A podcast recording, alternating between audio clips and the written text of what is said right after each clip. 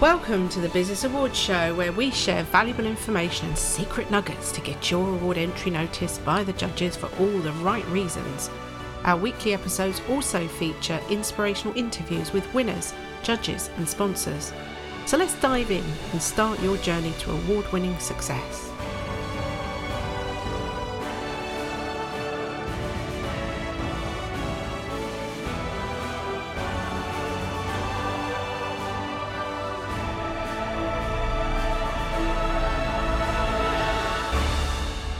Welcome. Hi, it's Debbie Gilbert from the Best Business Women Awards, and today I'm joined by the amazing Taz Thornton, who was the winner of our Best Coach category in 2018, came back again in 2019 and scooped a finalist placing in our Most Inspiring Businesswoman, of which we had way over 100 entries for that. So that was pretty awesome.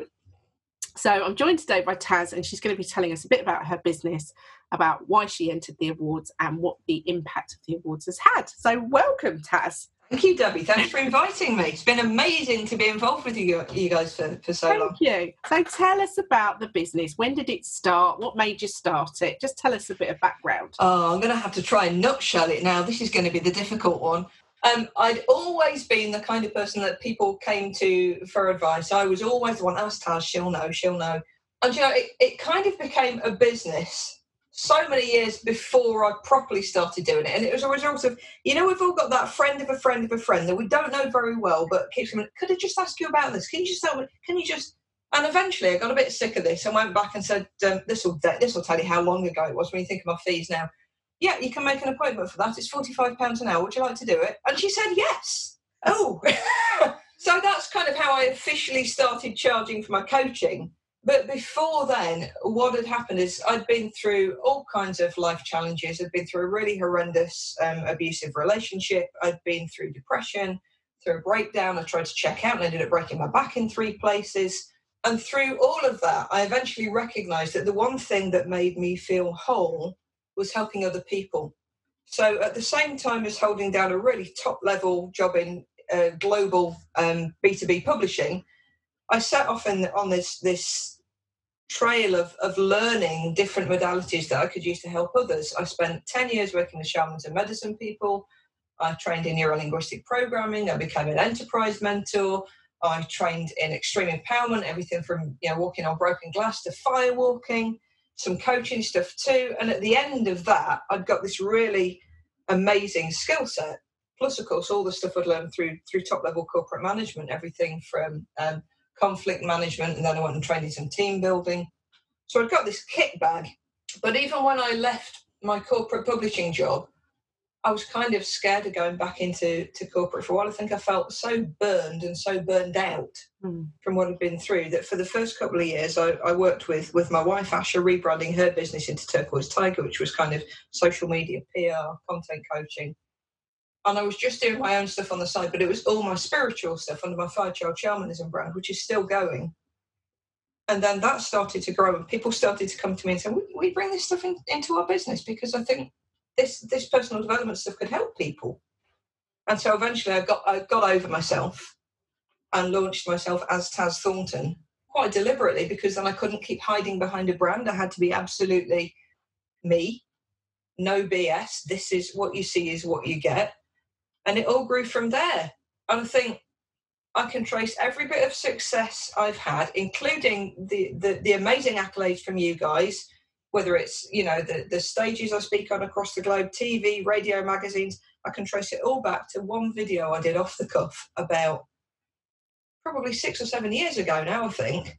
And before the days of Facebook Live, I'd never really told people about some of the, the, the, stuff that I'd been through. Even when we were teaching people about personal brand, before it was even called personal branding, I was telling people that, you know, people needed to know about the person behind the business and what was driving you, the stuff that we'd now call your why. And I didn't realise I wasn't doing that fully until I recorded this off the cuff video for my Facebook friends. And it was just to tell them what I'd been through. I talked about wanting to die, how failing to kill myself was my biggest mistake and greatest success all rolled into one, how I wanted to be able to use some of the challenges I'd been through to help other people stuck in that grey area of abuse because mine was never fisticuffs. So I used to pray that it just hit me, but it was emotional, psychological, sexual. And I just talked. It rambled. It broke every marketing rule in the book when it comes to video. went on for like nearly 10 minutes. There was no script. I wasn't wearing my branded gear. I'd got sweaty old gym gear on. My hair was a mess, even more than it is in lockdown. and I hit send, and then my phone started lighting up like a circus tent. I was like, oh my God, what's going on? What's going on? So I pick it up and check. I'd forgotten to hit friends only. And the video, They've gone viral. it was going viral. And I went into this this panic mode, this, oh my God, I'm going to get typecast. People won't trust me. If I want to go into coaching properly, people won't trust me because they'll be like, she's had mental problems. She's wanted to die. She won't be stable. All this rubbish. Mm. And it was before the days that Facebook started filtering messages into other. So I was getting messages from everyone, and I picked up the phone, and there was a message from somebody I, I, I didn't know from Adam. And she said, I've just watched your video. I've been suicidal for years, and I've decided I want to give life a try. Ooh, I still get chills. Mm. And I thought, I can't delete that video. I've got to leave it. Mm. And then another one came through from someone. I forget it was an, if it was a niece or a nephew, but they'd sent it to somebody in their family who'd tried to kill themselves several times, and they'd watched it and said they were going to try living as well. Mm. And that, it within a couple of days, we stopped counting at forty thousand global views, Wow. and I ended up on BBC and Diva magazine and Kindred Spirit on radio, and everything comes back to that because that's when I learned that actually vulnerability is a superpower, and if we can use what we've been through to help people relate to us. We can help them far more than saying, "Oh, well, th- this is a tool book. This is what I learned on that course. And I'm going to do this prescriptive program for you." So, so much of the stuff that I do, that I do is intuitive. Yes, I'm fully trained. Yes, I'm insured, and all that malarkey that we worry about far too much in the Western world. But I'm an intuitive coach. There's a massive raft of tools that I have that I can steal Are you- from. when you're working with clients, are you very much looking at them, their individual circumstances? You're not like trying to push people through a program, are you? No. God, I have programs. Yeah, of course. The programs that I have, they're tailored to the the individual can come in and take whatever they need. I don't do a box ticking exercise. I think that's so important. Some people are going to come to me who are more left brain, Mm. so they're going to suit, suit more kind of mindset, NLP, some maybe even some hypnotic techniques. Some people will come who are who are really kind of you know right brain and I've just got those the wrong way around, I think. Um, who are who are far more kind of ethereal and spiritual. So some of the the more uh, fluid practices that I have, some of some of the medicine teachings might go into that more. Some of the energy work might come into that that more. But it's very much what does this person need? What's going on underneath that? What's going to get them to where they want to be? And I think another thing that I do differently, and I learned this the hard way. I used to be, what's your problem? Let's take you from A to B, kind of vertical coaching. And then a while back, I recognized that the trouble is people very often don't know what they can aspire to. They don't realize how far they can go. That's where my whole unleash your awesome thing came from. Because we've all got this pot of awesome potential, but because of our own limited beliefs, we can't see where we can go. So I stopped doing vertical coaching. I went into horizontal coaching, which is okay. So we've solved that. What else could you do? Where can we go to next? And that helps people to grow beyond measure. That's where you get into exponential potential. And that's not me doing it, it's them doing it. I'm just opening doors and giving them a gentle shove and some support when they need it. Yeah, but I mean, that was what was clear, I think, with your entry about how many people you've worked with and how many lives that you've changed. And I think that's what really put you at the top of the uh, list for the best coach category. And every single judge, there were four judges looking at the best coach category that year. And I just look back, had a quick look before we came on the call, back at the judging scores, and every single one of them had given you the top slot. So Wow. really interesting. I didn't know that before now. No.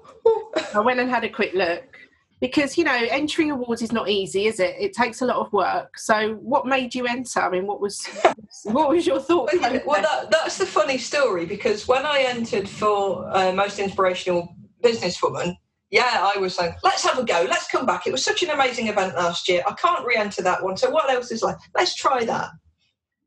But when I won best coach, I don't didn't actually know I'd been. I was going to say I didn't know I'd been entered. That sounds terribly rude. Um, what had happened is is my wife Asha had, had had engineered it and got together with some of my coaching clients, and they'd all decided between them that they were going to put me in for this award. So I didn't know until the very final stages when you get down to the stuff that they'd need to ask me about Oh. So ah. I didn't know until it was way on into the process that they'd all supplied this kind of dossier of, of testimonials and what I'd done for them.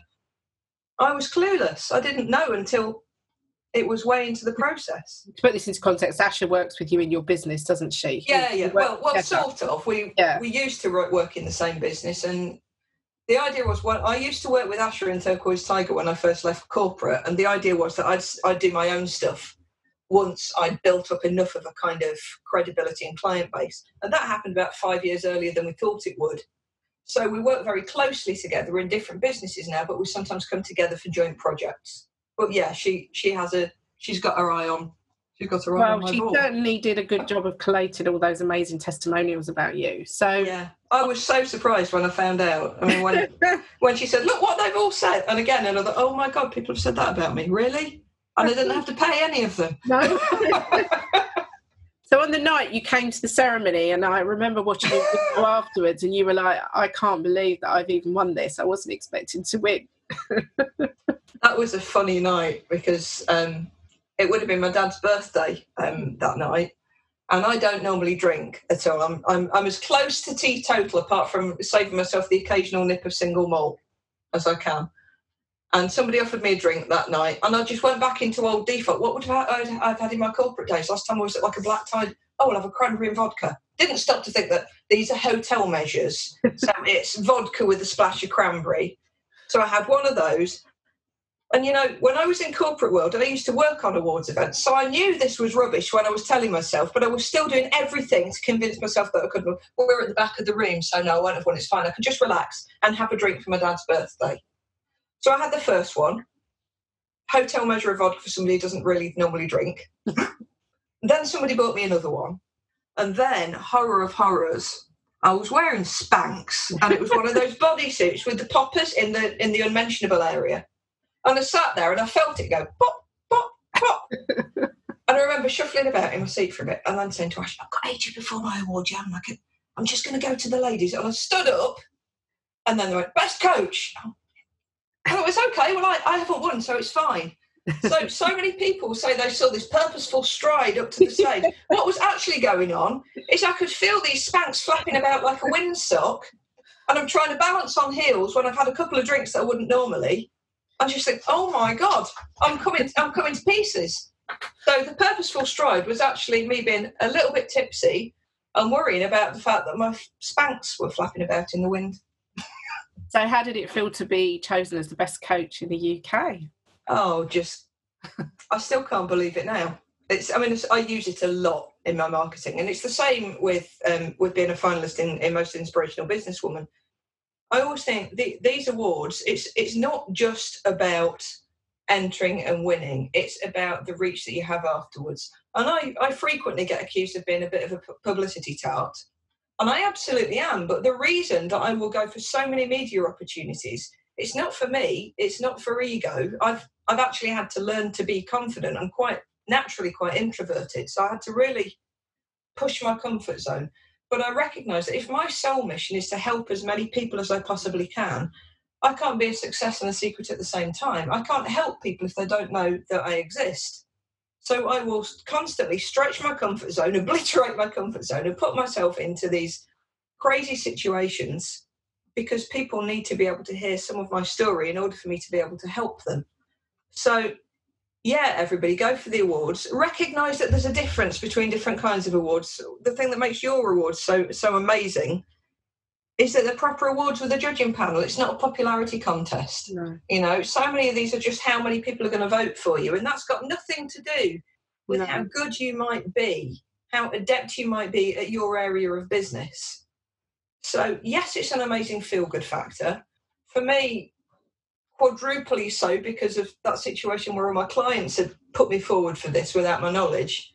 But also, the, the accolades that have come on the back of this have, have, have opened me up to more people and allowed me to help more people. And you can't put a price on that. You just can't. So, thank you. So, uh, Taz, you've come on board as a sponsor this year and on her judging panel, which we are really chuffed about. So, you're going to be on the other side of this. I know you have judged other awards in the past. Yeah. And even compared awards and Yeah. involved in lots of awards. So Yeah. you're a great asset to our judging panel. So what sort of things will you be looking for in people's entries? the things that turn me on as a as a judge when I'm looking for when it's anything to do with with a business with a career is why people are in it. I've got this real. I'm I'm really super turned on to to why people are running a business. It has to be a real passion for me. If somebody's in a business just to earn money, I'm not interested. Mm. Anybody can do that. There has to be heart. There has to be a real mission. There has to be a real purpose. There has to be a story behind them and they have to really want to aspire to support, motivate, help others. And that's what I'm going to be looking for above all else. There has to be a skill set, obviously. It doesn't matter how much we want to help others if we don't have the skill set to do it. So they have to have a credible set of skills and they have to be in it for the right reasons. So if someone's watching this and they're thinking, oh, I don't know about entering, you know, not sure what to do, should I enter, shouldn't I enter? What advice would you give them? Enter. That's simple. yeah. What have you got to lose, really? You know, it will help you. I mean, again, I didn't benefit from this as much on the first one, but with the second one, when I was working with Asha to put those that, that award pro, the the entry together, I learned a lot about my own business. It's such um, uh, an in-depth entry process for your awards, which is again was what makes them so credible. I learned a lot about my own business just through that process. It made me think about my own business in a different way. So I would say, don't get hung up on winning. Sour grape syndrome is is not pretty. You don't want to be displaying that. Think about why you're you're entering these awards. Go into these awards as a process to educate yourself and learn how to put an awards pro, uh, awards entry together. You'll learn a lot about your business and yourself just from that process. Uh, go in there and give it your best shot. Hmm.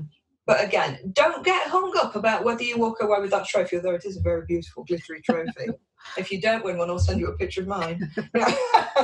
but go in there for the experience and the networking on the on the night as well. It's an amazing networking opportunity. You've put so many different opportunities mm. together with people afterwards as well. It's not just about that awards night. So just have a go, give it your all, be prepared to be absolutely metaphorically naked when you put in that that that entry in. Tell us everything. Don't hold back, but don't go into it with the going into it thinking you've lost if you unless you get the trophy is not a winner's attitude. So go into this with an attitude of being part of something amazing, learning about yourself, meeting lots of amazing people in the process, and recognise that even if you just end up at that event, if you end up on the shortlist, one of the finalists, you've already won. yeah. That's what it's about. And so what's the plans with Taz Thornton? What's what's the next couple of years hold for you? What have you got going on? Do you know something? I've been asked this question a few times just just this week. I've done a few different interviews this week, and it's always more of the same. And people look at me gone out, but I'm already doing what I want to be doing with my business. I'm already, you know, I've got more speaker training coming up. That was the biggest shock with lockdown that I'd got a speaker training retreat about to happen, and we had to try and find a date that everybody else could make. Um, more speaking gigs, they're still happening. They've just gone online. More of what I'm doing now, more coaching, more speaking, more opportunities to help more people, but just bigger stages. It's just more, but scaling, scaling where I am now. You've done TEDx as well, haven't you? I've done three different TEDx talks three now. Yeah, different TEDx talks. So Yeah. I spoke to Sophie Millican earlier today. She's just her first one. excellent. And so you've done three. So if people Google you in YouTube, they'll be able to find your TEDx talks. I will indeed. what did you talk about just quickly in your TEDx talks? What were the Uh, the, the first one was kind of my story flipping things around how I went from suicidal into having hope and wanting to live and do something with it. So that was more your, your inspirational stuff that they're moving away from now. Mm. The second one was the science of being silly, which looked at the different chemicals in our brain, in our body, and how having a more whimsical, playful approach to life can do everything from making you healthy to live longer to look younger. Um, and the third one, which was my controversial one, I've been invited to all of these. I haven't applied, so I can't help you with the TEDx application process, guys, because people have come and said, "Will you speak?" The last, the third one was my most controversial controversial one, and that was called "A Dangerous Rainbow," and it was about the kind of liberal blind set when it comes to LGBT issues. That all of us who don't have any issue with who somebody loves don't see the levels of homophobia that are creeping back in So it was about that, you know, hate crimes are on the rise across the board, including LGBT hate crimes. So that was one that scared the pants off me doing it. When I was asked to speak on that subject, I was like, I don't know, because you know, I don't hide being gay, but I don't make a big thing about it either, because so what? It's it doesn't doesn't denote who I am. I just happen to be married to a woman. But uh, but then I thought about it, and I can't expect all my clients to to stretch their comfort zone if I'm being given something challenging and straying away from it. So I did it. I got lots and lots of flack off the back of it. It brought out all the all the homophobes came out and did some Taz bashing. But I made this promise to myself, and every time a bit of negative feedback popped up, I opened up a conversation, mm. and that was hard. But a lot of people started talking, and we got to, bot- to, to the bottom of a lot of the issues that people were carrying. So that was a really good thing to do. Oh, and I think that's really what makes you um, the person that you are and why you are one of our winners and why you are one of our most inspiring business women because having got to know you over the last couple of years has been amazing. And i just think you're a great example of somebody who has left the bottom but risen to the top. And if you can do it anyone can do it. And there are no barriers. It's only your own mindset and your own limitations that you put in the way the best thing about rock bottom is there's no more solid a surface surface to push back up. Push yourself up. Yeah. So thank you for joining me today. It's been really inspiring, as it is even when I grab a five minute chat with you, when I've spotted you at the end of a networking event, always come away feeling inspired and feeling invigorated. So thank thanks you. for joining us today. No, thank um, you. Thank you, you for everything that you are doing, Debbie. You're doing amazing work. Please carry on. So thank you for joining us, Taz. Thank you so much. Take care. Take care. Bye. Bye. Thanks for listening to the Business Awards Show. If you enjoyed this episode and you'd like to help support the podcast, please share it with others and post about it on social media or leave a rating or review. To catch all of the latest information and show notes, please go over to our website businessawardshow.co.uk. Thank you.